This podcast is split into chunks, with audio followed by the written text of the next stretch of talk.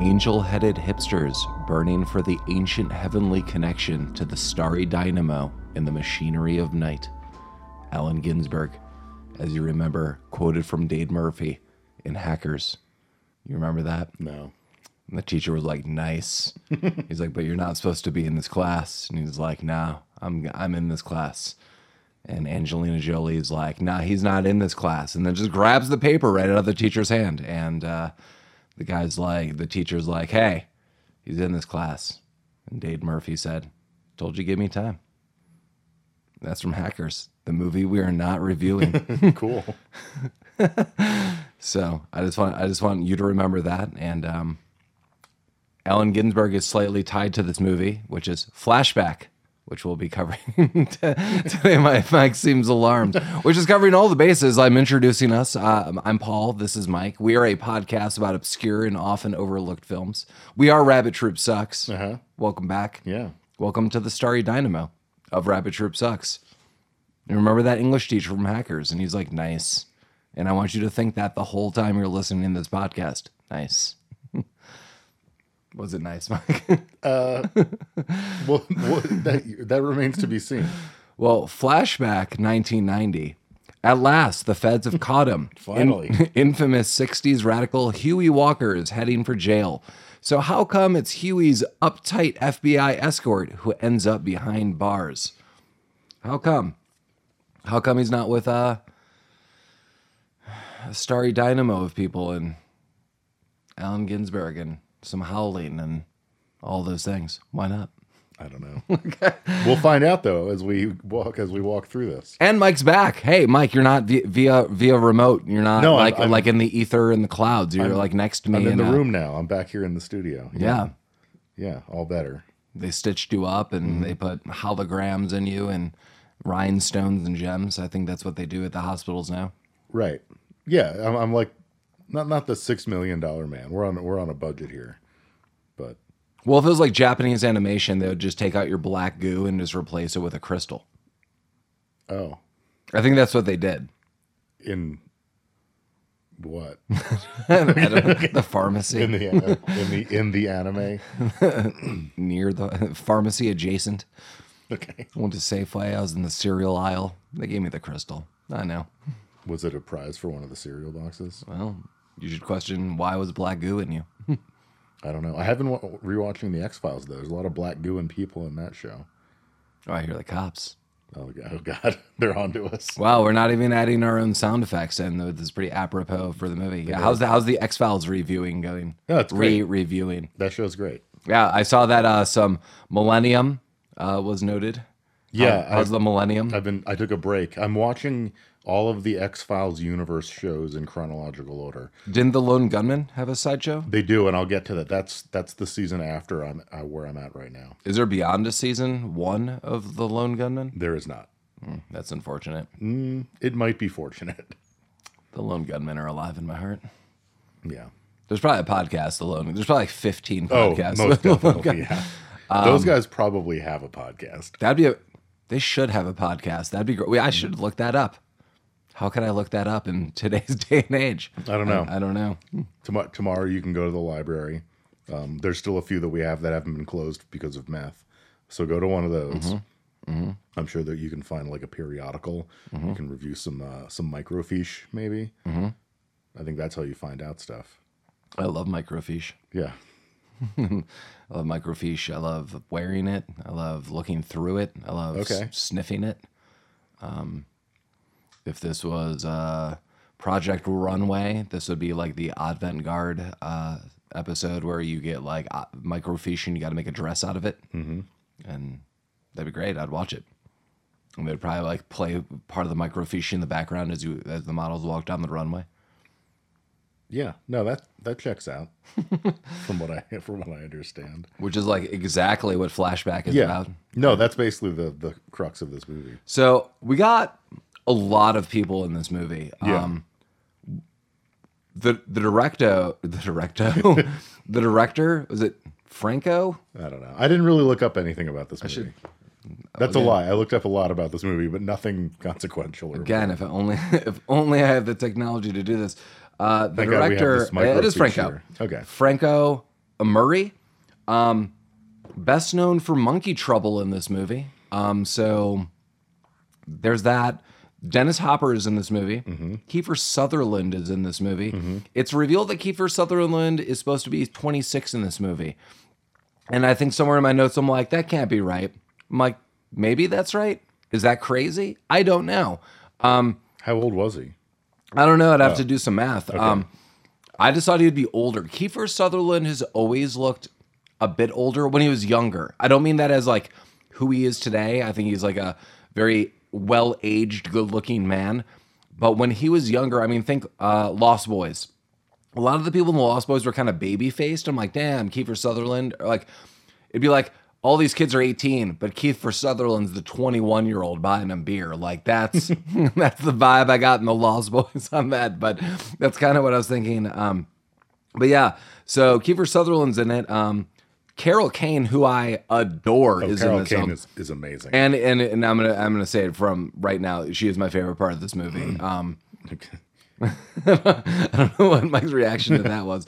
I don't know if Mike's gonna walk away with a favorite part of this movie, but yeah, it might be Carol Kane. He was 24. He was 24 years old. Yeah, he just looks like shit. I don't think he looks like shit. No, he doesn't. But he looks like he's 40. Again, it's like, hey, man, it's not even like these are the 18-year-old kids. Like, these are the 16-year-old kids in The Lost Boys and their 21-year-old cousin buying them beer. So, yeah, wow, he's 24. So he is younger in this movie than Richard Grieco was in If Looks Could Kill. Wow. I don't know what to say. But, again, I feel Kiefer Sutherland became, like, mid-20s at the age of 16 and just looked mid-20s for like 30 years. So bravo to you. And he doesn't look bad now. Just, wow. And they had to age him up. Well, they had to lie about his age. Like, he's older. Like, geez, wow. Okay. Yeah. That's great. That's crazy. Yeah, then there's other people, too, that you'll recognize. Michael McKean, which is one of my favorite people on Earth. And as I was talking to Mike, like, one of the only surviving core members of Laverne and Shirley still left, which is super sad. But that guy's awesome. So yeah, lots of fun cameos. Those cameos are really going to help me through this movie, I think, going forward, because this movie takes a super weird turn. I don't know. Mike and I have never heard of this movie. I shouldn't say that. I have heard of this movie. I remember the cover of this movie, but I knew nothing else about this movie, and neither of us have seen this movie. That is correct. That is correct. So, yeah, and I thought this would be, again, like some weird kind of comedy action film, which in ways it is, and Kiefer Sutherland would be like, uh-oh, like I got in trouble and somehow handcuffed, which he does, and tries to get the person he's pursuing. But then there's some turns in this movie, and I guess we should have started. Yeah, let's just. And we started with Big Audio Dynamite. Yeah. I don't even know what to say about that. I don't know what to say about that either. The movie, this movie has every song you can think of from the 60s, 70s, and 80s. Yeah, it's great. Yeah. Soundtrack is honestly super solid all throughout this movie. Yeah. That's true. That's what I got. Opens up with a bunch of commercials from the 80s. Yeah, it's like an 80s montage of like commercials and things that were of concern in the 80s. And Mike noted there's a Denver lottery commercial that appears, which is awesome. There are, and I think we announced this last podcast, that there are scenes from Denver and where was the other location? Glenwood Springs. Glenwood Springs. Yeah. And then I think it's San Francisco is the rest. But yeah, there's moments in Colorado where they're just trying to highlight that it's Oregon or Washington. So yeah, that was really weird. There were a lot of scenes of Denver. Or I mean, there was one scene in particular, but it was, I mean, anyone from Denver would go, yeah, that's obviously Denver. Right. Like, I can see that from here. But we were pretending it was in San Francisco, which was weird. That's how you do it. I don't even have a rationale why. Yeah, honestly, I don't either. Maybe they forgot to shoot that scene, and then they got to Colorado to do the rest in Glenwood Springs, and they're like, we need a train station. We're all flying back to New York, but on the way back, we need to stop in Colorado for no reason, and I'll bring you to this Union Station, and we're just going to happen to film a scene. Yeah.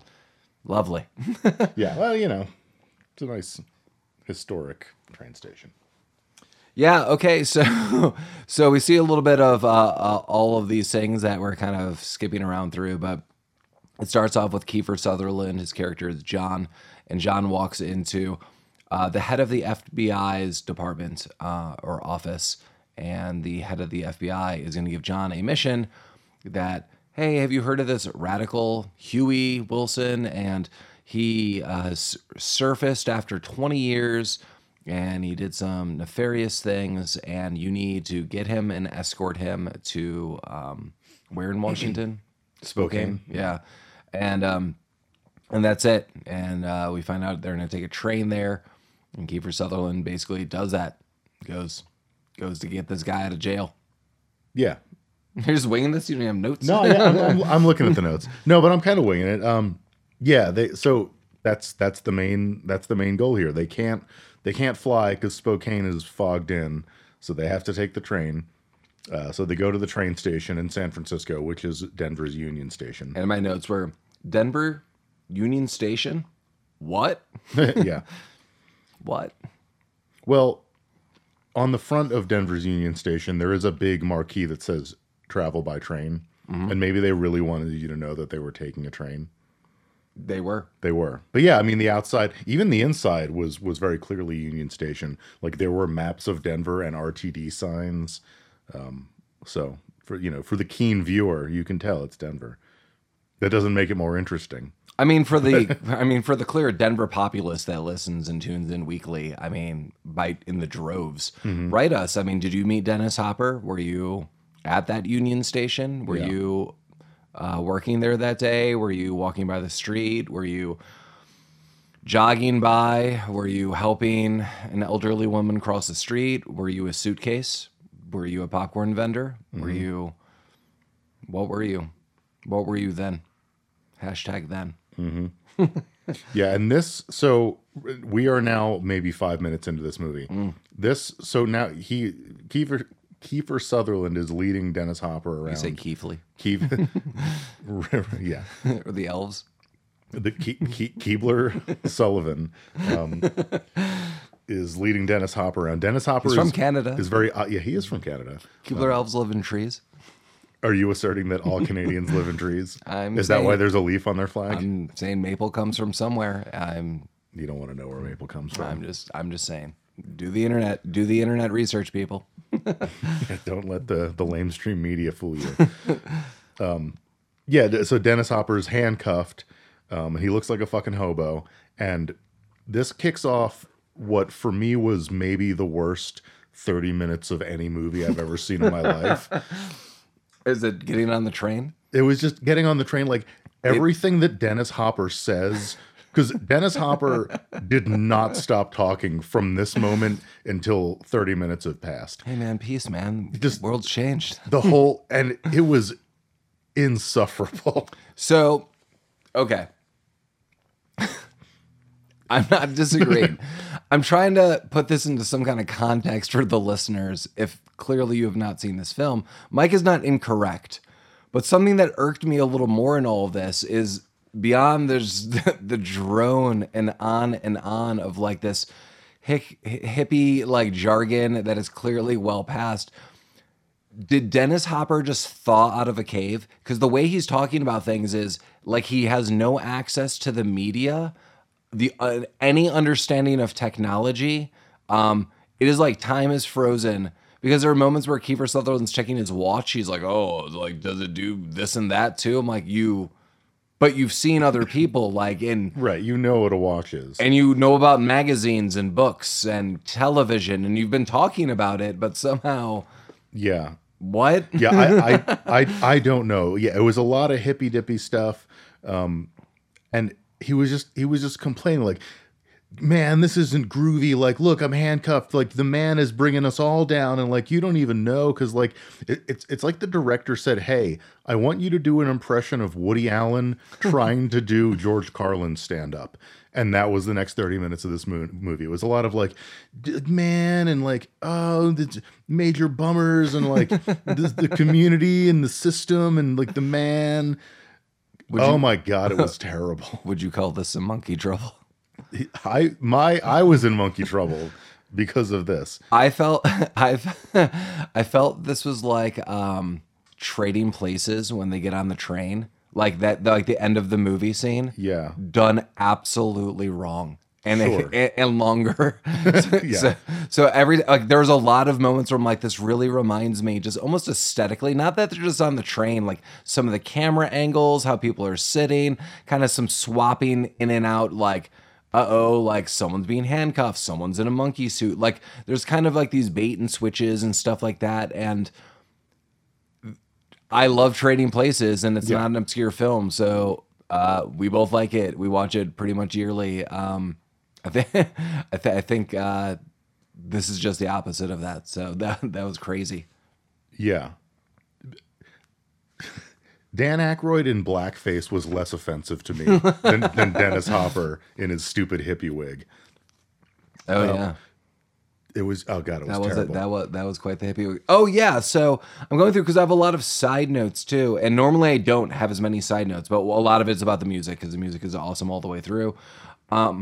There's also a lot of Easy Rider allusions. Yeah. And I noted that because we took a quick break and then quickly Dennis Hopper actually says something. He's like, yeah, it's like, can't all be just watching Easy Rider and stuff like that. I was like, oh my God, this got super meta. Yeah. And well, yeah, because he's talking about, he's like, man, like I sold all my belongings and I bought an Indian. An Indian, it's a motorcycle, man. You wouldn't know because you're square. He's like, I know what an Indian motorcycle is. Like, well, whatever, man. You're a suit and you're a stuffed shirt and like I'm on my Indian riding down the coast. Like, and then like literally 10 minutes later, he's like, it's just like an Easy Rider. Like, okay. Yeah.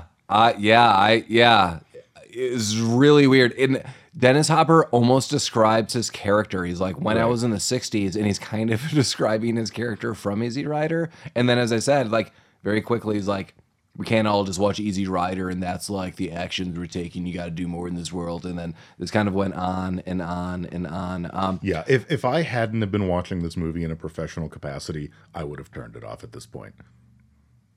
I'm going to tell you that right now. That's fair. That is how I feel about this movie to this point. That's fair.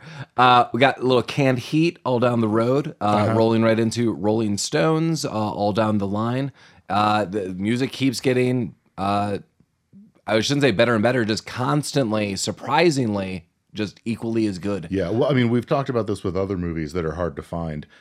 I'm betting that the reason this movie is not as well known as it is, and we had to get this on a DVD. Yeah, it's probably not streaming anywhere because the music rights would cost $5 billion. Right, and I've noticed with a lot of DVDs, and I don't mean Blu-ray, I mean DVDs, that they were released apparently in some kind of rush. I was like, I could do all this, and now it's like, whoa, you want to remaster stuff and you want to do stuff with this, like nah, and then you run into music rights, and that's again. I think Mike had like an old copy of this, or I don't know, someone had a copy of this, but it was definitely a weird DVD watch. I think we've watched 5 DVDs throughout all this. We usually are like, go to Hulu, go to Plex, go to Freevee and stuff like that. I suspect this movie is going to be released somewhere pretty soon, though. Well, we are trailblazers like that. Yeah. Once the mainstream media gets a hold of this podcast. Hey, man, that's some hippie jargon, and... if you just grow some flowers and, put them in your pancakes, you're going to be better off. I was thinking about making pancakes tomorrow morning. Pancakes would be dope. You can put flowers in them. No. Well. I don't think I have flowers. Not even on the Sabbath? I'm going to use flour to make the... Does that count? Sabbath flour? That's like a cool metal band. I have a non sequitur into nothing. I've been thinking about this all week. I don't know why I've been thinking about this. But in certain like role-playing video games, you could cast like a spirit breaker. Like sometimes it's not even a spell. It's like someone just has like the ability. Like you're not even like a wizard. You just like could spirit break. And I was thinking about this, and the ability is basically you do it a couple times, and your opponent stops fighting you because they've lost the will to do so. And I thought, wow. I was playing these kind of video games as a kid. That is super messed up, and I'm only getting that now. Like, wow, you basically turn someone suicidal. Like, you got onto their social media. You've been stalking them. Like, because again, you're not a wizard. You're just like someone with a skill set. You're like Liam Neeson in Taken, gone wrong. And man, that person doesn't even want to fight you. Mm-hmm. How messed up is that? I was just thinking about video games in general and like that, how they've changed over the years. I'm like, some dark shit. To tie that back into this movie, Dennis Hopper's performance. Spirit broke you? Spirit broke me tonight, yeah. You heard it. Mike was spirit broke. I was. I was just sitting there weeping on the inside, taking tearful notes about this stupid fucking movie. Is it like a karate chop to the throat spear break? Is it like a gentle knee to the nuts? Is it like right in the bread basket? It's like getting the wind knocked out of you. Like, you know nothing's actually wrong, but you can't breathe and it sucks. And then like in Pet Cemetery, like someone cuts your Achilles tendon with a knife and you're like really you bummed. Give up, yeah. Your spirit broke. Wow, Dennis Hopper, spirit broke Mike. I love it. He's such a good actor, and I don't know what happened here. I like Kiefer Sutherland as well. I mean, he's definitely been in some back. I mean, clearly Dennis Hopper as well, back and forth films. I don't really blame them in this film. No, I mean, this movie is full of good actors who are punching way below their weight class. Yes, yeah, like Michael McKean. Him and you recognized his counterpart, who we'll get to in a little bit. They sucked, but I like both of those people. I liked a couple elements of them. I liked the crux of their characters, but everything that they did, I was not a big fan of. So to slowly go through this movie, we kind of learn about these characters, and Dennis Hopper, clearly this, 60s radical who's been on the run. He's wild, he's crazy, but is he? There's so many illusions, so many heavy-handed illusions all throughout this film. He's not as crazy as you think he is. Whoops. And Kiefer Sutherland's supposed to be the straight man. Yeah. And Kiefer Sutherland is like, I think they tried to set him up at like, you're going to have the dual roles of a lifetime. You're going to be the straight man, and then we're going to find out maybe not so much as well. So we see this at dinner. Dennis Hopper is allowed to go to like the dining cart, and he's like, oh, I want, steak and some wine. No, I'm just kidding. I'll be good. No wine, but I'll take the steak, and I'll take some onion rings and a milkshake and some wine. No, I'm just kidding. Like, ah, what a rascal. And Kiefer has like the worst, most boring dinner order. I shot Mike the side glance, like get out of town with this. He orders on a train, grilled fish, no salt, no oil, side salad, no salad dressing. I'm like, dude, get out. Also, this reminded me in Grosse Pointe Blank when Martin Blank orders an omelet with nothing, and the waitress like kind of hassles him like, don't you want anything? Like, that's not technically an omelet. He's like, I'm not here to talk about like what, like word meanings and like any of these. I think as long as it's folded, it's an omelet, right? Or if there's nothing in it, is it just like a frittata? I don't know. I think that was his thought. I'm not here for the semantics of what it is. Like, also, is Grosse Pointe Blank like an obscure movie? I'll do it. I 100% love that movie. The last time I saw Grosse Pointe Blank, me and my wife went to the Paramount downtown. Okay. And John Cusack was there to talk about it afterwards. Cool. I remember when you guys went to that. Yeah, I adore that movie. And I love Dan Aykroyd. And his performance in that movie is like the perfect blend of good acting and super crazy Dan Aykroyd. Yeah. I felt, for me, that was like a 90s revival of Dan Aykroyd. Like, oh my God, you're amazing. Like that, if that was his... Pulp Fiction Travolta role. Nice. But then it continued to go nowhere, and he just made like weird skull vodka and went crazy. Where does like meet the what's a Christmas with the Cranks? Yeah, Christmas with the Cranks. Whoa. Where does that fall? Is that after? Is that after or before Grosse Pointe Blank? Honestly, I don't know. I don't know when that movie came out. Crazy. Okay. Yeah, but yeah, so he orders this really lame-ass dinner. And then does highlight, I brought my own salad dressing. Yeah, well, he said that, but do we believe him? Chris Traeger from Parks and Recreation here. Right. So the dinner kind of goes on, and... we get a Kinks song. We get Last of the Steam-Powered Trains. Still going great for me in the soundtrack. Yeah, the soundtrack definitely played songs that, in the lyrics... explicitly described what was going on in the movie, which is kind of nice. It's like when you were a kid and you got those book audio narratives. It was like, as the train went along, the kids were very happy. Turn to page 2. Right. As the train went along, the kids were very happy. So now we come to the first of the events in this movie. They're playing chess after dinner for some reason, and Kiefer Sutherland is drinking his mineral water, and Dennis Hopper starts clowning on him real bad. I'm sorry, Dennis Hopper or Master Jedi Dennis Hopper? Yeah. Because what unfolds and is now a ping pong throughout this film becomes Jedi mind tricks. Yeah. That's accurate. Like sleight of hand and mind games. They should have played head games for the soundtrack at this point. Nice. Because that's what's going on. He's like, hey, you know, by the way, I don't even remember how he broached it, but he's like, oh, by the way, I put acid in your mineral water. Yeah, he's like, I didn't want to be super bored during this train ride, so to kind of liven it up, I gave you some acid in your mineral water. Don't worry, I did some tablets too. Yeah. Got in prison, so. Yeah, and so he also, we find out he maybe manipulated the chessboard when Kiefer Sutherland wasn't looking, so that he thought the game had gone on longer, and he missed part of it. And yeah, and Kiefer Sutherland also, yeah, put down his watch. And so later in the movie, just to spoil this, Kiefer Sutherland's like, how can you explain any of this? Because he did not really give him acid. And right. As a viewer, I'm like, he did not give him acid. Yeah, that was very clear. We're all aware he didn't give him acid. And basically, Kiefer Sutherland straight up turns around and is, I think, talking to the wait staff of the train. And Dennis Hopper just leans in and moves chess pieces. Right. Like, how did he do it? Like, oh, no, yeah. Oh, my God. Like, magic. I didn't know we had David Copperfield in handcuffs. Right. Like, geez.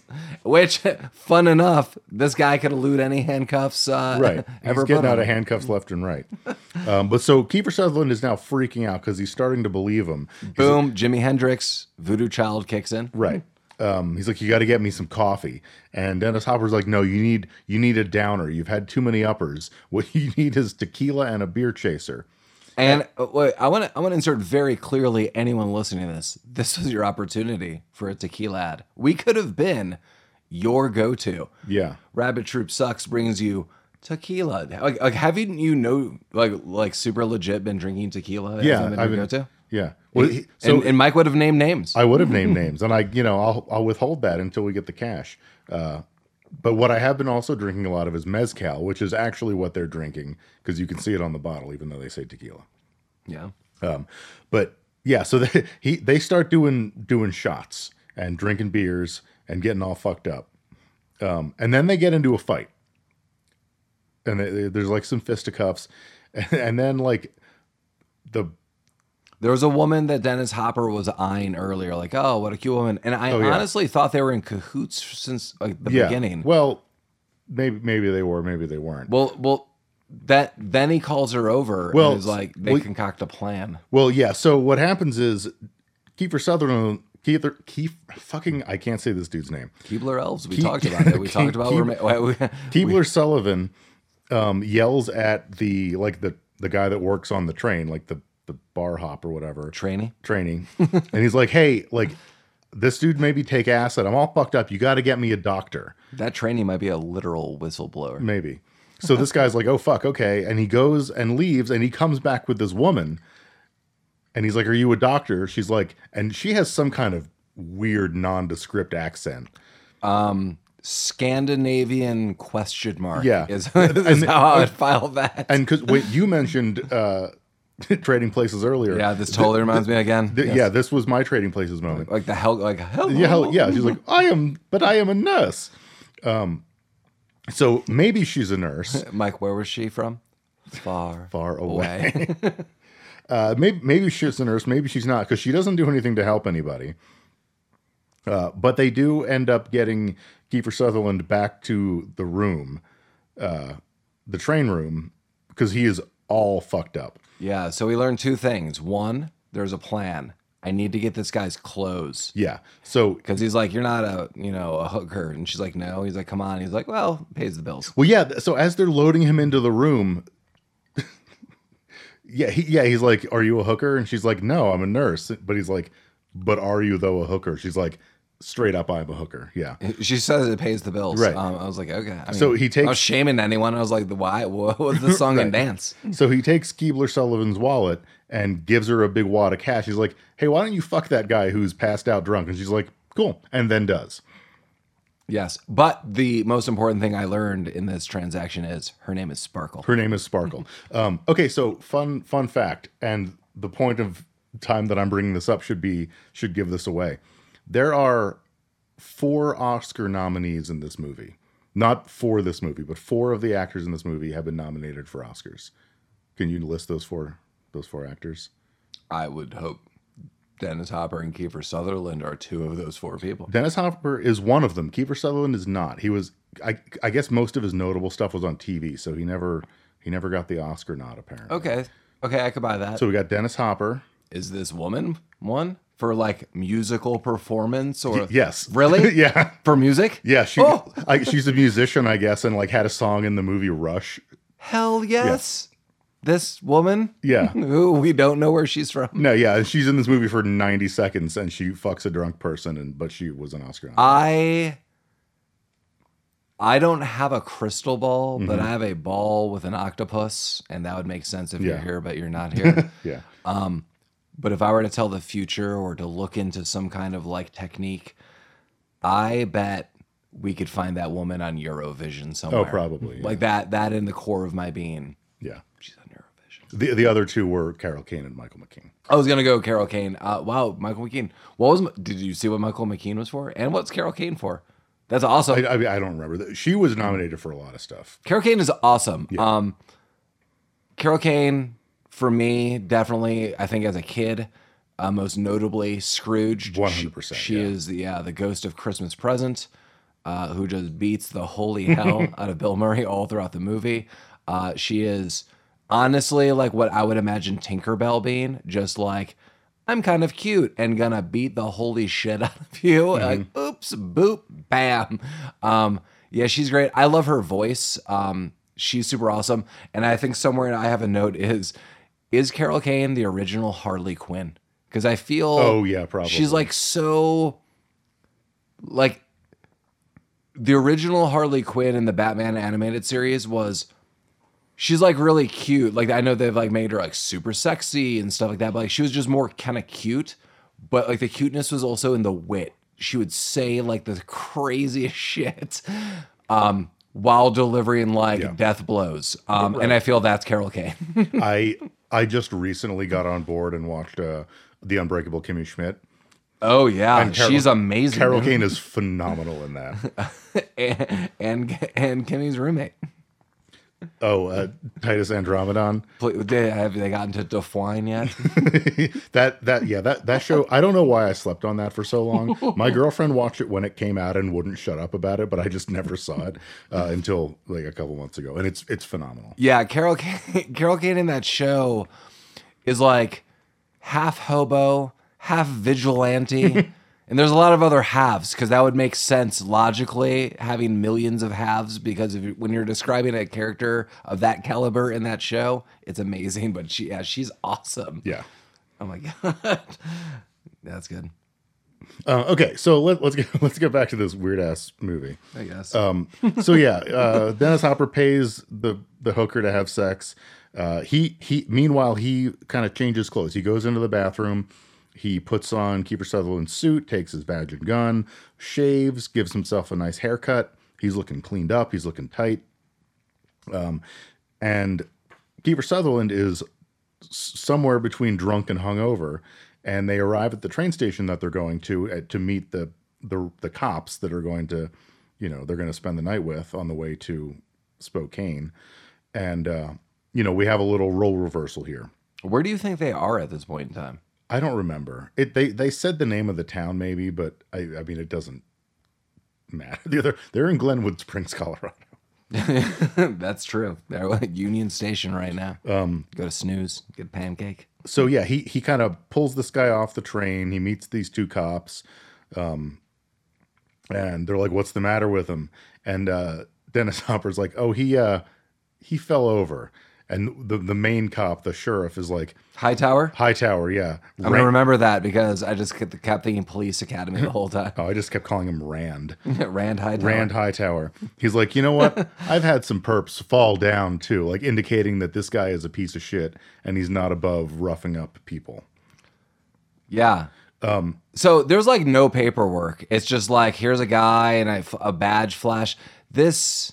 is ridiculous. Well, what I inferred is like, I don't think this was really explained, but what I gathered is that this was kind of a plan. Like the train doesn't go directly from San Fran to Spokane. Like this was a stop and they had to spend the night, and they arranged with the local PD to meet them at the train station, lock this guy up, and just keep an eye on him for the night. And then the next morning when the train leaves again, they'll be on their way. That's kind of the arrangement that I understood. I agree with you 100%, but basically what was told to us, the audience, early on is the notoriety of who they have in custody. It would not just be like, hey man, we've got some dude, just put him in a cell for 2 hours and he'll get a train. It'll be like, holy shit, dude, we found like this radical dude that everyone in the world knows. Yeah, like, he's like a celebrity criminal. Yeah, like do not mess around. Like you need people alert. This is not... We cannot mess around with this. Right, but they apparently didn't know what he fucking looked like. Correct. Because, or age. Yeah. Or anything. Right, because when they walk up, they get it confused. So... they wheel him. Yeah, they wheel him like Hannibal Lecter. Yeah, he's on like a Hannibal Lecter, like hand dolly. Yeah, he's on like a moving dolly. And he's like, yeah, this is the piece of shit right here. Hannibal Lecter dolly could be our band name. Okay, I'm gonna try to write that down. Okay, and you know he's kind of telling the story. He's like, yeah, he's an army deserter. Like no one likes this piece of shit. So the cops are all riled up. They're like, oh, we hate army deserters. So they put him in this cell, and they're like, hey, other guy in the cell, this is an army deserter. He's like, I'll fucking kick his ass. This was a super weird move. Yeah, so basically Kiefer Sutherland, who is somewhere between drunk and hungover and throwing up in the bathroom, well, by bathroom I mean the toilet that's in the middle of this holding cell, he's getting his ass kicked by the other inmate, by the cops. But everyone's kicking his ass. Let's go back a second. So when he was turned over to Sheriff Hightower, yeah, he's like, well, what did he say? Like he had a fall down. Yeah. But he's like obviously reeking of booze. Oh yeah, even like the local deputy who has him in custody. Kiefer Sutherland does like a small like passed out burp, and the deputy's like ugh, like kind of like takes like a step back because he's clearly just like burping up, you know, hard liquor. Like mm-hmm. like the guy's like clearly reeking of booze. Yeah, I mean they kind of fumbled the bag on this one a little bit, but I mean. Ultimately, the important part is that they threw him in jail and he got his ass kicked a bunch. Well, okay. Oh, hear me out. We will see the sheriff's justice and his way of things corrupt very soon. Maybe his way of justice was he beats the shit out of someone and then boozes them up to be like, yeah, sleep it off. Like, well, yeah, I mean, it's they've been trying to make us understand that this guy's a piece of shit. So just maybe that was his tactic. Like maybe booze was like, yeah, so you boozed him up. Hey, he's complaining about it, so I boozed him up. But Dennis Hopper is like, hey, you know, I know I'm supposed to like hang out here, but I just need to get some air. So he fucking pieces out of the police station while they're beating up Kiefer Sutherland. Yeah, this is weird too. Like Sheriff Hightower's all nice. He's like, we have a cop in the other room. Like your train doesn't come for 2 hours. Do you want to take a nap? Do you want to lay down? He's like, hey, is that the exit? Yeah, I'm out. I'm going to leave through that now. And then he goes to some weird pool hall bar. Yeah, he goes to a dive bar where he meets Michael McKean and the other guy. Yeah. Who are like, they just got done with their softball game, I guess, based on the uniforms that they're wearing. Yeah, I don't know how to pronounce his last name. It's Richard Mauser or Moser mm-hmm. or Mooser. And I'm sorry because I love this guy. He's in so many things. Sci-fi fans, if you're listening to this, you'll definitely know him from The Thing. He's in Risky Business. He's the uncle in My Girl. And he's the dad in License to Drive, which I would totally do for this at any point in time. He's a very nice man. And Michael McKean, I absolutely adore. So they're like at the bar, they're super loaded already. And this was one of my favorite exchanges of the movie. Or they're just like crotchety old man. It's like the Bruce Springsteen Glory Days song. Kind of, yeah. So they're talking and they're drinking their whatever beer they're drinking. It was Rolling Rock. And this kind of like attractive younger woman walks by in a tight dress, and I don't remember which one of them, you know, turned around and kind of like leched at her. It was like, man, like, women weren't tight like that when we were kids. Like, they got these machines now. Like, you just sit in it and like you do exercises. It's like, we didn't have machines when we were that age. All we did were we smoked pipes and laid on the floor. That's what he said. Yeah.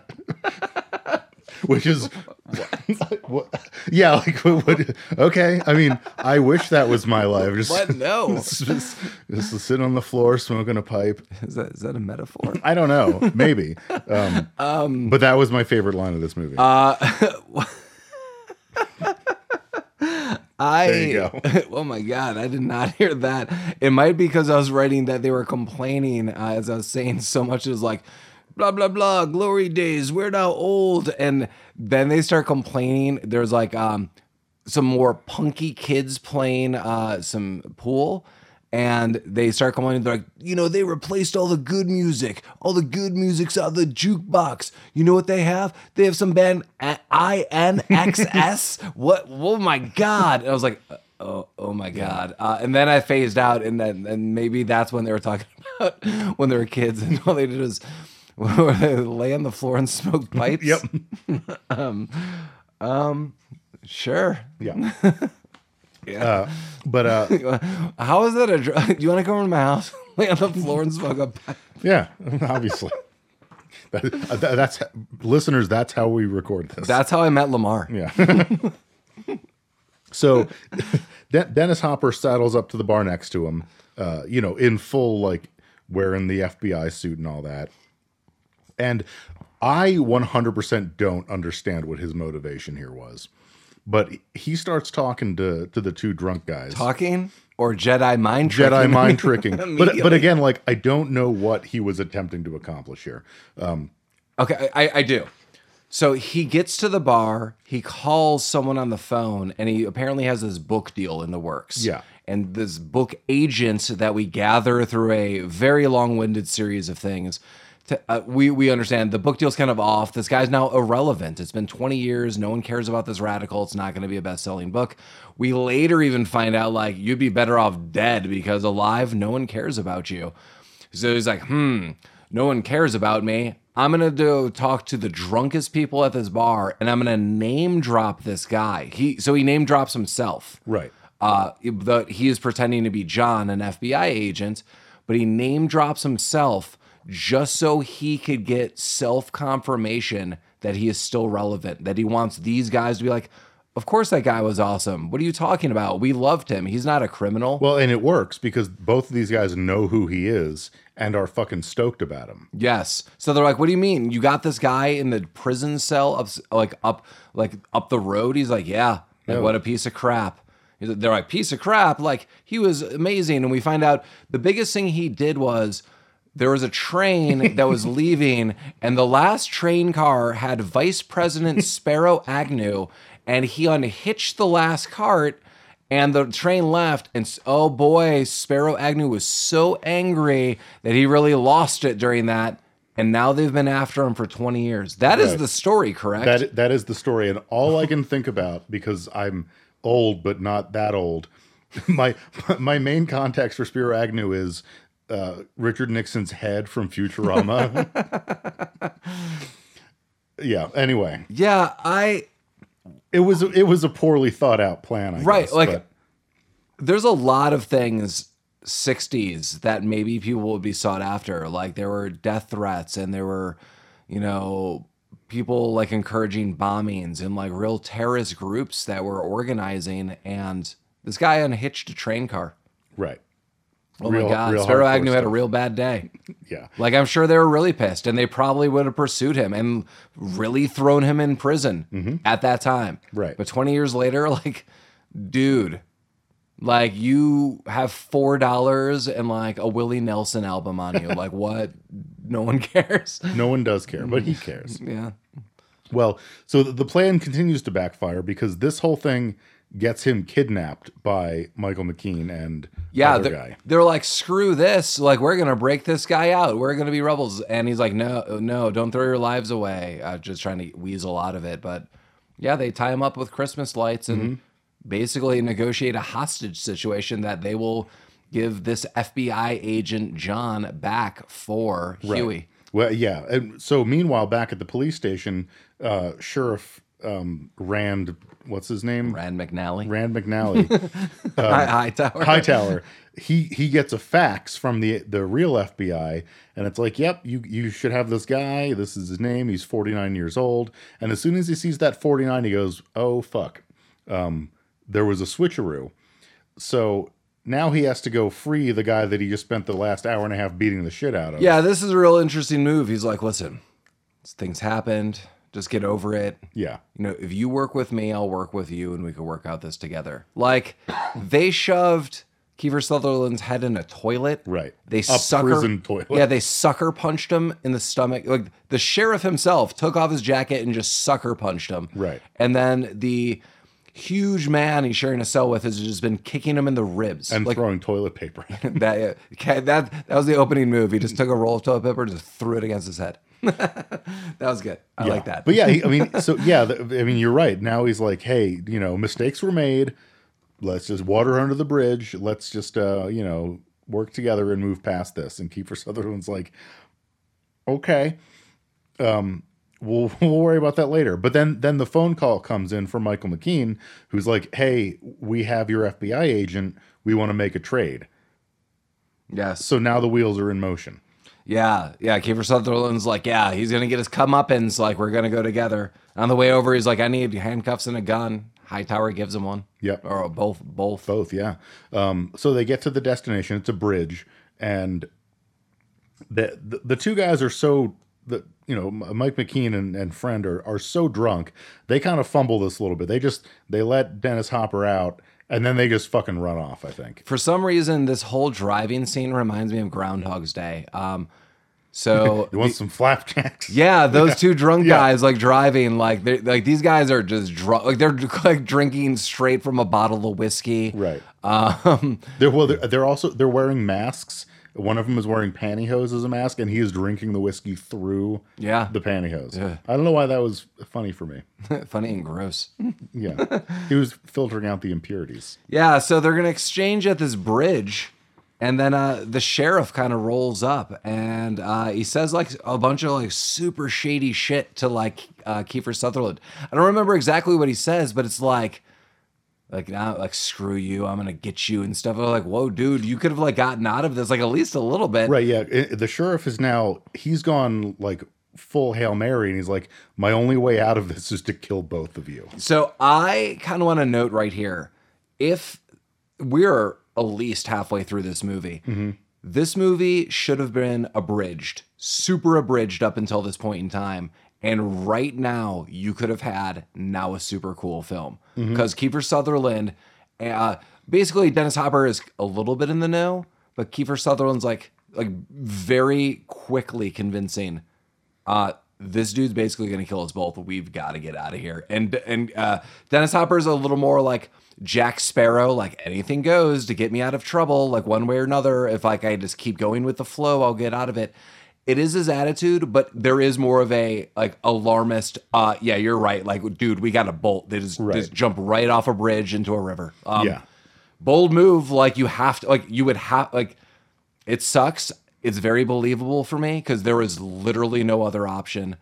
When Hightower's like, oh, the gun I gave you, it's unloaded because I'm a piece of shit and I didn't trust you, and now fuck you guys. And yeah, and then they it's very clear, like, I'm gonna shoot you. Yeah, he's like, I'm gonna fucking kill both of you. There's a tussle and they jump into the river. Yeah. So now this could have been like comical Fugitive for me. Like, this is where the movie actually starts getting okay. Yes. For me. So they get out of the water, and now they're in kind of like a survival situation, and Kiefer Sutherland's like, I'm from here. You need me, or you're gonna die in these fucking woods. Yeah, I do like I admittedly, I like all of these scenes. Like there is like a solid 15 minutes here that I'm like, this movie should have stayed on this course. Yeah, and so that, you know, there's some bonding, there's some trials and tribulation. Yeah, one of the things I like is, so yeah, Kiefer Sutherland's handcuffed to a tree, but then because apparently sleight of hand, Dennis Hopper could get out of any handcuffs and flips it on him. He tries to bolt and he's like, "You're gonna die out here. Like, I grew up here. I know exactly where we are."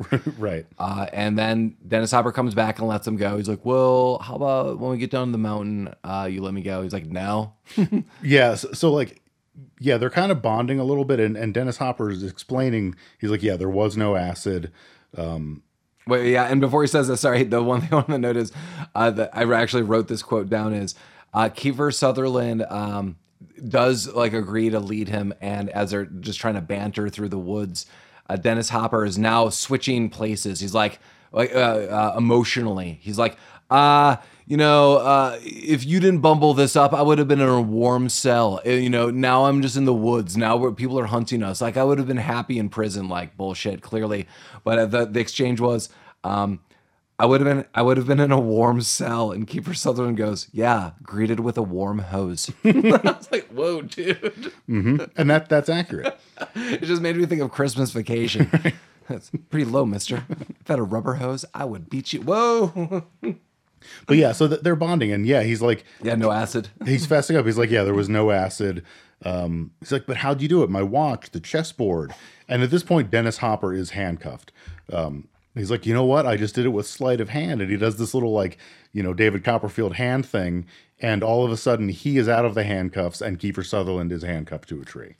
David Copperfield hand thing is the title of my new sex shop I'm opening up in Denver, Colorado. Phenomenal. So if any spokespeople are interested, let us know. Yeah. Yeah, and so at this point, Dennis Hopper's like, "Well, fuck you, I'm going to leave." And I believe what Kiefer Sutherland did was he made wolf sounds to make Dennis Hopper believe that there were wolves. And this is why Dennis Hopper gets squeamish and comes back. Am I wrong? So I think there maybe was a real animal. Maybe. Well, because Kiefer Sutherland was 100% going, "Oh." Yes, there. So maybe. And then we quickly see Kiefer Sutherland and... he is not in sync making animal sounds. Sure. I think they were overdubbed, but this is when 100%. This is when he's handcuffed to the tree, I believe. Yeah, no, yeah, but he's let go. Yeah, he is still handcuffed to the tree, but that gets Dennis Hopper back. They kind of make up, and yeah, they go on their merry way. Dennis Hopper steps in some poison sumac, which he doesn't believe at first, but then he starts itching. Then he has to cover himself with mud because that's the remedy. Yeah, he's like, "I don't believe it," you know, and yeah, and Kiefer Sutherland's like, "Well, there's only one way. Like, I grew up here." He's like, "It's gonna keep growing and growing and itching, so you basically got to take off your clothes and bathe in river mud." And then we get a quick smash cut too. He's in the river mud, and that's a trick. It is a trick. He's like, "You didn't have to do it. How does it feel to be tricked?" I was like, Kiefer Sutherland, I think there's a world of difference between all that you've been through and having a guy put mud on his face in like the creek. So right. I think you're good, man. Yeah. Well, you know, they keep walking, and then, you know, it becomes morning, and we find out that Kiefer Sutherland has been leading them to the Rainbow's End, the hippie commune that he grew up in, which is twist number 3, I guess. Yes. The next 20 minutes of this movie outside of Carol Kane is unwatchable for me. Correct. It is. So as I said, like the last 15 minutes or so, maybe 10, they're going on these misadventures in the woods. I love it. Like it's more fun. It's The Odd Couple. It's, you've seen the story, but it's two people you recognize. It's still fun. It's a rated R film. It's adult. Cool. Then we get to this hippie commune, and it is an overbearing tribute to the 60s. Yeah, well, so... It's the Time Life music collection commercial that you saw as a kid. Like, remember these songs? Well, so let's be legit about this. So they get there, and, you know, it's like a barn, and there's a geodesic dome and all that. And then Carol Kane comes out, and she's like, "Oh, my God, it's you. It's free. You're back." We found out that... Keebler Sullivan's real name is Free, and that his parents were hippies. Well, what would Keebler's power be in the tree? I don't know. Cookie tree when they're making cookies? Would it be like head of marshmallows? Would it be sprinkle champion? I think he'd be sprinkle champion. Well, he is sprinkle champion because that hooker who fucked him is Sparkle? Sparkle. He's the sparkle champion. Yeah. Sorry. I'll see a doctor about that. Yeah. But yeah, so she comes out and you know, now we're learning a little bit about his past. We're catching up, we're piecing some stuff together. Carol Kane knows who Dennis Hopper is right away. Oh yeah. And clearly wants to fuck him. Oh yeah. To all those things. And Dennis Hopper is clowning on Kiefer Sutherland for his name being Free, and also for, you know, we find out he changed his name and like he joined the FBI because he wanted to rebel against his parents and a bunch of other stupid nonsense. Whatever. Yeah, I'm trying to read my handwriting. I'm like, what did Carol does something? Well, now we get into the worst part of this movie, which is where they watch like some reel-to-reel clips of Free's childhood, which are played in real time and are 20 minutes long. Yeah, and it's awful. So part of my notes were she takes them to like this back room. So we walk in, Mike and I were talking that she's got like a weird kitchen and she's working off like a wood burning stove. Yeah, hippie stuff. So Mike and I were talking about then, you know, wooden stoves are kind of back in style and a lot of people are trying to save money with them. Then eventually she opens up like door 2, which is like, this is like the timeline photo. There's like a hippie bus. There's like a second story with hippie instruments. There's all this like artwork. There's these things. Even Dennis Hopper is a little sickened. He says something like, whoa, like this is a little too much for me. I can't remember. He makes some kind of like joke. And then he sees the portrait of him that she painted. Oh, yeah. Which makes him uncomfortable and also maybe a little horny. Yeah. And then, so Mike then noted, then she plays these reel-to-reels. Yeah. And I wrote, watching old reel-to-reel, and I underlined these 3 words. Or, I'm sorry, 4 words. For all of my life. Yeah, it was awful. The allusions I made to those, like, do you remember the time of the past? Turn, turn, turn.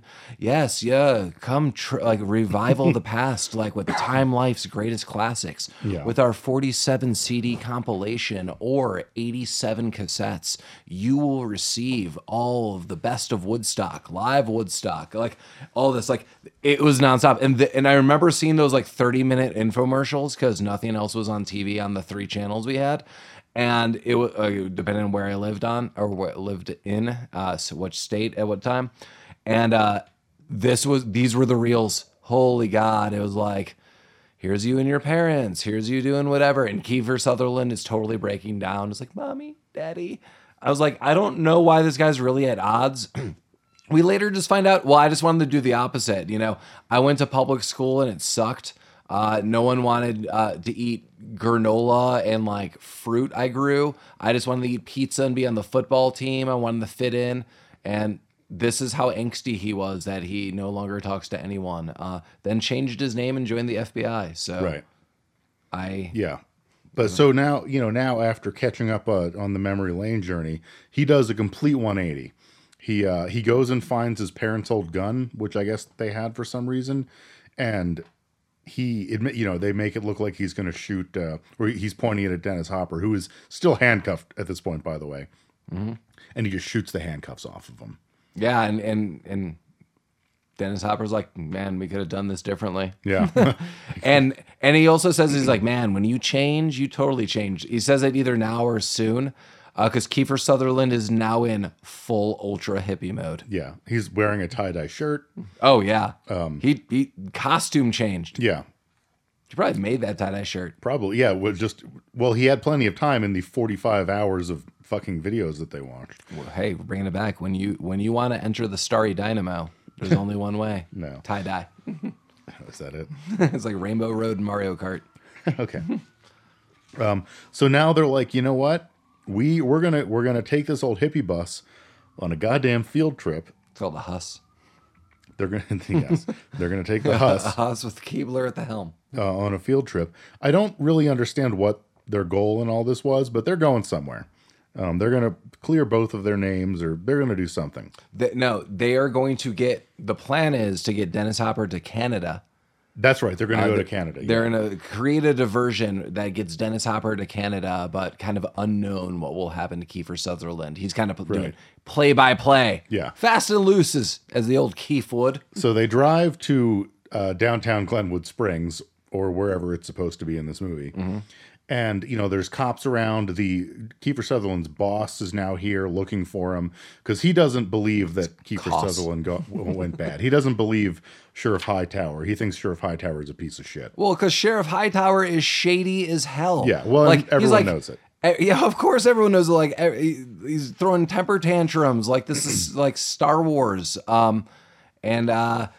Freaking out, like at one point in time, like he's like throwing all his like stuff off a desk. He's like yelling at people. No, he's having a slight breakdown. Well, because he knows that if anyone realizes what he's done, he is going to jail. Well, give it to Kiefer Sutherland's boss, like the head of the FBI, who's clearly no dummy. Like Sheriff Hightower's like, yeah, man, he totally just went rogue and took him. Mm-hmm. And he's like, yeah, I don't believe you. Yeah, he's like, cool. Like I've worked with this dude for years. Weird move. I want to hear his perspective. And Hightower's like, oh yeah. If we could find him. Right. Like, all right, shady dude. Yeah. So they drive to the center of town where all these cops are around, and they park the bus like in the town square. And Carol Kane puts in an 8-track of Dennis Hopper. I noticed that she has about 4 or 5 8-tracks, mm-hmm. and conveniently one of them is of Dennis Hopper's speech. Right, and she plays it off of the PA system that this bus has, and as it's more hippie nonsense. But the townspeople are flocking, and they're all crying, and they're like, "I'm only laughing because it's true." Yeah, like they're weeping. So moved. They're openly weeping. They're so moved by Dennis Hopper's little spiel here. So. Here's the messed up thing, and I definitely appropriately want to comment about my negativity about this scene. The speech itself is about like anti-drafting and how the young should not go fight wars on the behalf of the government and stuff like this. And I'm not saying I'm opposed to any of that. It is just 100% out of context. Yeah. Like, so this movie came out in 1990. It is very clearly not 1990 in the film because it is referenced that it's still the 80s because mm-hmm. like at the end it's like the 90s are going to be a hell of a ride or some nonsense. But you don't remember the exact quote because they said it twice. Yeah. So it's going to be Flashback, which is, spoiler, the name of my autobiography. I'm sorry, he stole it. But it's super weird. Like, can you imagine a van pulling up to like...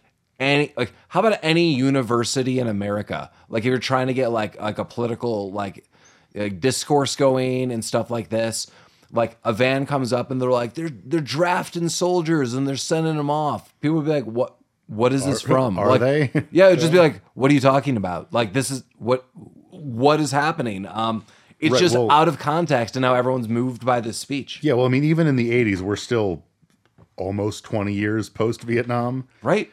Yeah, this would be like if someone pulled a van up outside of, like the campus downtown was like, there were no WMDs, and all the 20-year-olds are like, oh, okay, yeah, like what are you talking about? Right? Like, I'm so moved about what, like, out of context what's happening, and they show all these like elderly people, and some of them are veterans. I think they're like they had like pins and stuff, and they're mm-hmm. like taking off their hats, and like there's weeping and a lot of nods. I'm like, what? It was so fucking stupid. Yeah. But while everyone's distracted by this heartfelt speech, there's a bottom hatch like the Millennium Falcon. To get out of the hippie just bus. Like the Millennium Falcon, the Huss. And yeah, they Dennis Hopper and Keebler Sullivan escape out of the hatch with a little assistance from. Michael McKean and his friend, who see what they're up to and recognize what's going on and create a diversion for them, and then fist bump each other 78 times. That is correct. Yeah. And then Kiefer Sutherland and Dennis Hopper make their way to a train. Yeah, they hop on a train that is destined for Canada. Yeah, so they're like, we're going to get you on a train, and like you're eventually going to jump off the side and just live a cool life in Canada. That's pretty dope. Right. And I think, again, going back to Kiefer Sutherland's origins... Keebler elves, maple. Mm-hmm. This might be a PSA warning. This might be a recruitment video. Mike speculated that it was the soundtrack that maybe, like, licensing rights. Maybe people were like, they were really taking people out of America and maybe enslaving them as elven cookie makers. Is that how we get our cookies? I mean, okay. I enjoy those cookies. Thank you. Yeah, me too. Okay. But so the feds figure it out. Kiefer Sutherland's boss is like, I'll bet they're going on that train. So they jump on the train as it's leaving. And also Hightower also does this. So now everyone's on the fucking train. And that's the name of a song. Everyone's on the fucking train. And so Dennis Hopper's like, you know what? This is bullshit. Like, I can't let you go down. I'm going to pretend that you're my hostage. You just play along. People will see it. I'll jump off the train. You'll be cleared. It's going to be cool, bro, man. Lamb. What up, lamb? Bye. Right. Yeah. But Kiefer Sutherland's like, no, man, we're in this together now. Like, I'm going to go with you, bro. Full hippie. Daddy-o or what? What? That's not what hippies say. You Homer Simpson? Yeah. Are you trying to blend in? Are you a narc? Do not pay any attention to the gigantic hat. Yeah. So they're trying to sort this out, but they get accosted by Mr. Rand Hightower, who finds them, and he just starts blasting. Yeah, he takes two shots off. He is doing that. Dennis Hopper runs off, gets onto another car. Mm-hmm. Kiefer Sutherland is shot twice. There's another tussle. Eventually, Hightower is just thrown off a train. Well, yeah, so Dennis Hopper just fucks off to a different train. And Kiefer Sutherland's like, hey, Rand, don't be a dick. Like, we gotta work through this. And Rand's like, you know what? You're right. I'm gonna throw my gun down. Yeah. But he has a second gun. And he's like, okay. But then he comes out and he has a second gun and he shoots Kiefer Sutherland basically in the dick. Rand McNally. That's how he found the dick. He shoots him in the leg and then also in the shoulder. Use the compass. Is that his dick? Use the legend. Okay. Yes. And he's trying to throw Kiefer Sutherland out of the train. But Dennis Hopper has a change of heart, comes back. I watched Throw Mama from the Train. I haven't seen that in ages. Oh, that would be good, yeah. I reference that movie a lot. As you do. Well, so, okay, quick sidebar about Throw Mama from the Train. So in that movie, Billy Crystal is he teaches a writing class. And one of his more idiot students has the book that he's working on for class is called Women That I Want to Pork. And it's just a book of women that he wants to bone. I thought I was about to serve them bacon and baconed candied goods. But I referenced that a lot. So he throws Rand from the train, and that's... Throw Randma from the train? Yeah, and so basically Dennis Hopper is like, oh, man, your boss is here and his assistant. And he's like, no. So he runs off. Yeah, he goes back to the other train car. Because Kiefer Sutherland insists. And then we find out the next scene is the assistant takes a shot off. He's like, you can't shoot at a man in a moving train. And he's standing by a bunch of explosive containers. Right. And so throwback, he's trying to loosen the last train car to separate it, which is what he was accused of doing to Spiro. And we found out somewhere in all this that he actually didn't do it. Yeah, he confessed a little bit ago that he didn't actually. It was just a rumor. People associated that he was there. He said he would do something crazy. Someone misconducted what was happening who actually worked on the train. A rumor started. He took it. So not only as lame as it is that they've been looking for him for 20 years for uncoupling a train, he didn't even uncouple a train. But he's doing Mama from an uncoupled train. But he's doing it now, and it works. He uncouples the train, and Kiefer Sutherland's idea, trademarked. Yeah, exactly. And he's kind of, his train car is drifting away. The main FBI guy's like, okay, we got him, and the sidekick's like, I'm gonna fucking shoot him. I can do it. He should have trademarked it. If he was in Britain, it could have been Dragon's Den. We got Shark Tank here. What does Canada have? Like Maple Grove? Yes. The Mountie's Boot. The Moose's Nest. I don't want to go to the Moose Nest. No, no one does. Once you go to the Moose Nest, you don't come back. No.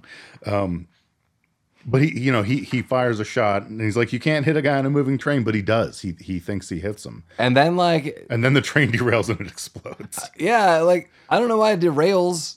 I mean, it's not going like ultra fast. No, I mean, it was going slower than it was before because it's not being pulled by anything. Right. So it already made this and then just derails and explodes. Right. Because it was loaded with like explosive tanks. And that's pretty much where we're at. And then we get basically a cut scene where Kiefer Sutherland is okay. He's buying a motorcycle and he's leaving the FBI. He's going to hit the road and, you know, figure some things out. He's got to clear his head. He's a man about himself. He's a man in the wind. Yeah. Does the wind have a name? Does the wind have a song? Does the wind have a color? Kiefer Sutherland will figure that riddle of a poem out for you. Kiefer Sutherland? Nice. No, yeah. Boom. Keebler Sutherland. Yeah. Yeah, so he quits the FBI. He rides off on his Honda. Oh, he rides off. He couldn't find an Indian, I guess. He rides right off. He rides right to a bookstore where he buys the newly published autobiography that is the title of this movie. Yeah, this is just like honestly weird for me to see. I'm not saying this is a negative part of the film. It's just a dated thing that he goes to like the local bookstore in San Francisco and like the whole window is this guy's book. Right.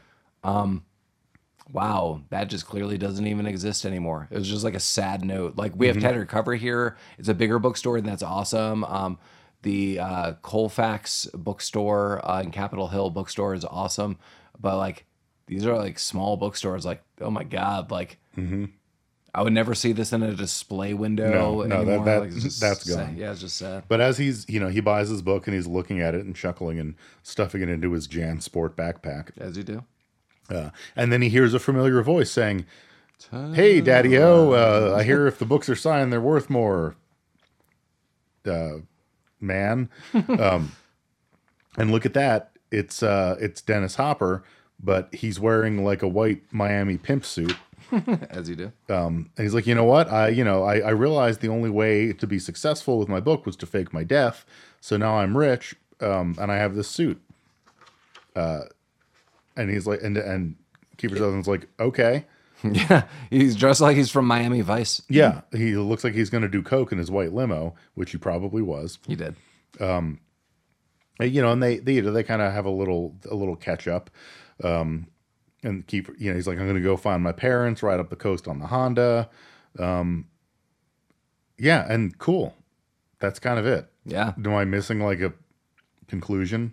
No, they're going to stay friends and everything's great. And, you know, like. Oh, and so Dennis Hopper says, you know, what am I going to do with my money? Well, you know, there's this old hippie farm that I think I might buy.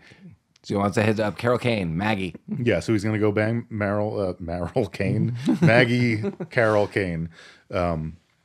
Yeah, and live in a geodesic dome, I guess. Yeah, he faked his death, and now he lives an alt life, and that's what you do. And that's Flashback. I'm curious how he's getting the money for the book now that he's dead, but... Oh, I'm sure you could just like publish under a different name. I'm sure when this amount of money is at stake, a publisher could probably do like amazing things. Yeah. Or whoever he was talking on the phone to earlier has his best interest. Yeah. I don't know. Yeah. So that was Flashback. It was. Yeah. It Flashback. Mike loved it. Mike was cheering at the end.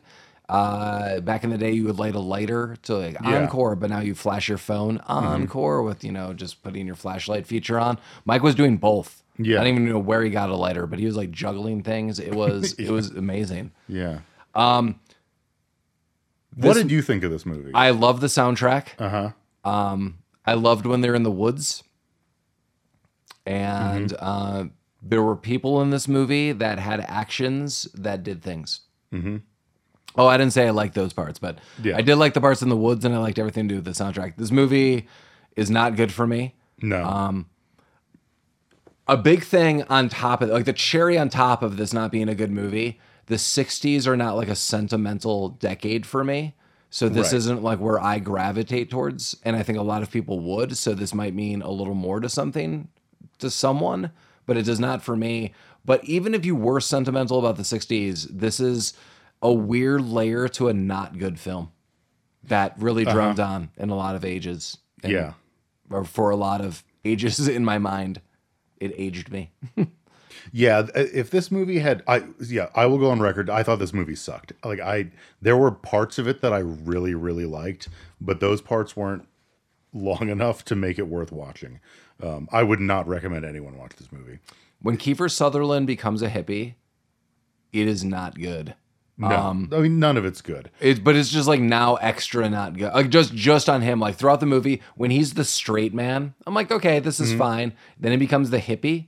It's just bad. Yeah, I mean, if this movie had left out all of the weird, heavy-handed 60s nostalgia messaging, maybe there could have been something there. Because, like, the kind of, like, buddy team-up moments between... Well, that's what I thought the rest of the movie was going to be like. Some of those were ducking in and out of a city or, like, doing something. Right. If there was more of that, it would have been better. But, yeah, like, this...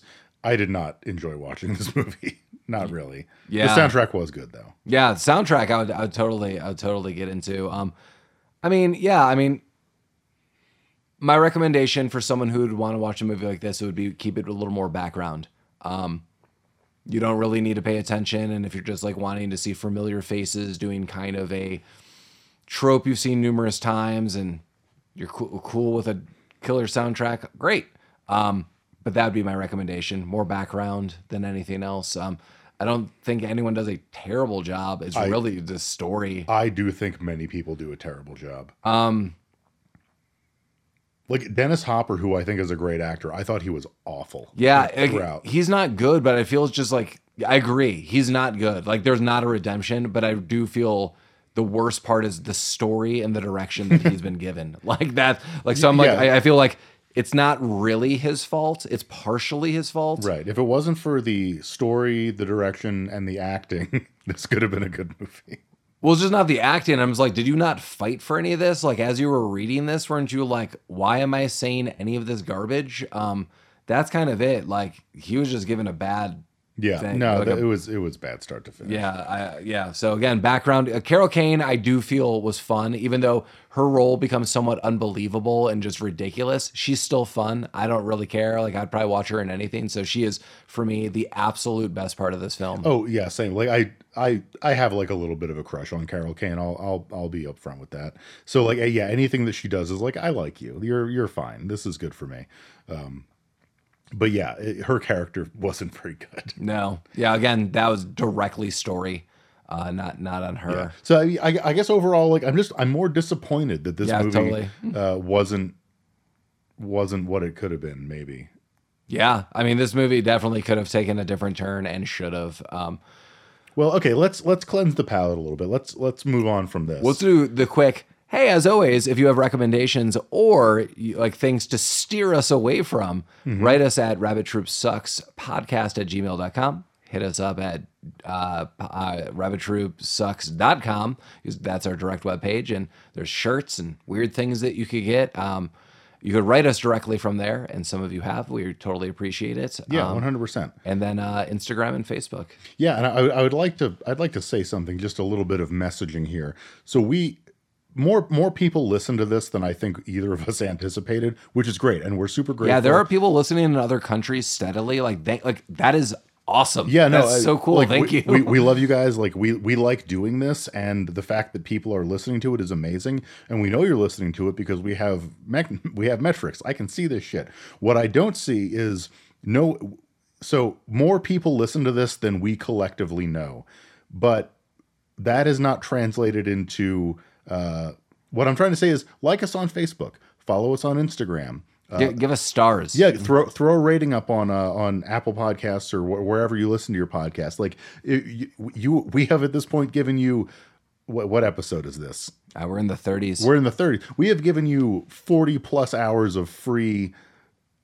I'm making air quotes entertainment or whatever this is. just, you know, and we appreciate you listening, but, you know, smash that like button, follow us, throw a rating up. Also, that's super cool that people listen to us. So, well, yeah, and, you know, I know it's hard to get the word out sometimes, but obviously people are telling other people about it. We have stickers. We do have stickers, and we have T-shirts, and I don't care if you buy the T-shirts or not, but yeah, like engage with us a little bit. You know, we know you're listening, so if you're enjoying it, you know, just interact a little bit. Well, this leads us to our next movie, Mike. That it does. We really appreciate your interactions. We really appreciate any of you writing us, telling us, you know, that you're having fun, and there are some recommendations.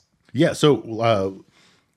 Was it last week that was a listener recommendation? I think by the time this is released, maybe a few weeks. Next week will be a listener recommendation. The movie we have both seen it a long time ago. Six String Samurai, recommended by listener Kara. So we're looking forward to that. Yeah, I think that is a fantastic recommendation. Anything post-apocalyptic, yeah, especially you throw in a little bit of comedy. Thank you for writing us that, because I saw that. I was like, wow, that is totally up our alley on that. I responded with, I have definitely not seen this for almost 20 years, I think. Like, oh, same. I honestly, guest host Chris and I watched this movie when it came out, because that was definitely up our alley at the time. But I've not seen it since that first viewing. Chris is supposed to be on for a future film too. So we need to get that going. So, we need to reach out to Chris and definitely get a timeline. Yeah. Oh, this Six String Samurai also features the band the Red Elvises, who I saw at the Larimer Lounge like 20 years ago. Were they awesome? Yeah, they're all right. They're like a weird, like Russian themed rockabilly band. Like the bass player plays this huge upright bass that's like a big triangle. Mm-hmm. I don't know. They're kind of like more of a novelty act, I guess. And that's kind of mean spirited, but like, you know, it's a fun show. That makes sense. Yeah. Yeah. So that's going to be fun. That'll be next week. Yeah. So keep letting us know. Like, is there something you want us to review? Is there a recommendation you have? And especially because, you know, again, this was one of the 4 or 5 episodes we've done that required DVDs. And luckily, some of us still have this stuff, or, you know, we could get it from the library, which is great. But yeah, no, I was just going to say, someone mentioned this to me the other night, a listener who has been going through the back catalog a little bit and wanted to watch Martin and Orloff, and mentioned that they got the DVD from Netflix. And that's when I learned that you could still have a DVD subscription from Netflix. It's not just a streaming service. Well, kind of on the Rabbit Troop Sucks side, thank God. Because, yeah, no, go do that. So wait, why is Netflix not sponsoring us? We should reach out. Yeah, they don't want to sponsor anything. But yeah, so you know, if you're having trouble finding some of these movies, you can get the DVDs from Netflix. Hear me out. Let me try to do a promo. Okay. What is that? We've got to get out of here. Stranger. Whoa, my God, it's so strange. Stranger Things. Look, boom, it's writing itself. Oh my God, so. It's like the Duffer Brothers are right in this room with us. Stranger Things. Yeah, do you want to sleep tonight? I don't know. I want more Stranger Things. See, this is writing itself. And okay. Netflix, you could reach out to us with some Stranger Things. But yes, yeah, we only have gone through a couple DVDs. So ideally, if anyone's like, I watch Plex or... we go through like Tubi or Freevee, yeah. And then clearly we've subscribed to stuff like you and I each have HBO subscriptions and Netflix and stuff. I have subscriptions to fucking everything. Yeah, it's absurd. Subscriptions. Remember the way of the future. Mike and I talked about this for years. Is like, and I think comedians have talked about this. It was like one day, you know, we're gonna break the chains of cable and satellite, and you could just pay for the channels you want. Because I'm sick of spending $150 to $250 on channels every month because I don't watch it. And then they did it, and they were like, "Oh crap! I think I'm spending more money." Yeah, no, it's stupid. I will say, like, I think I spend less money on streaming services than I ever would have on actual cable.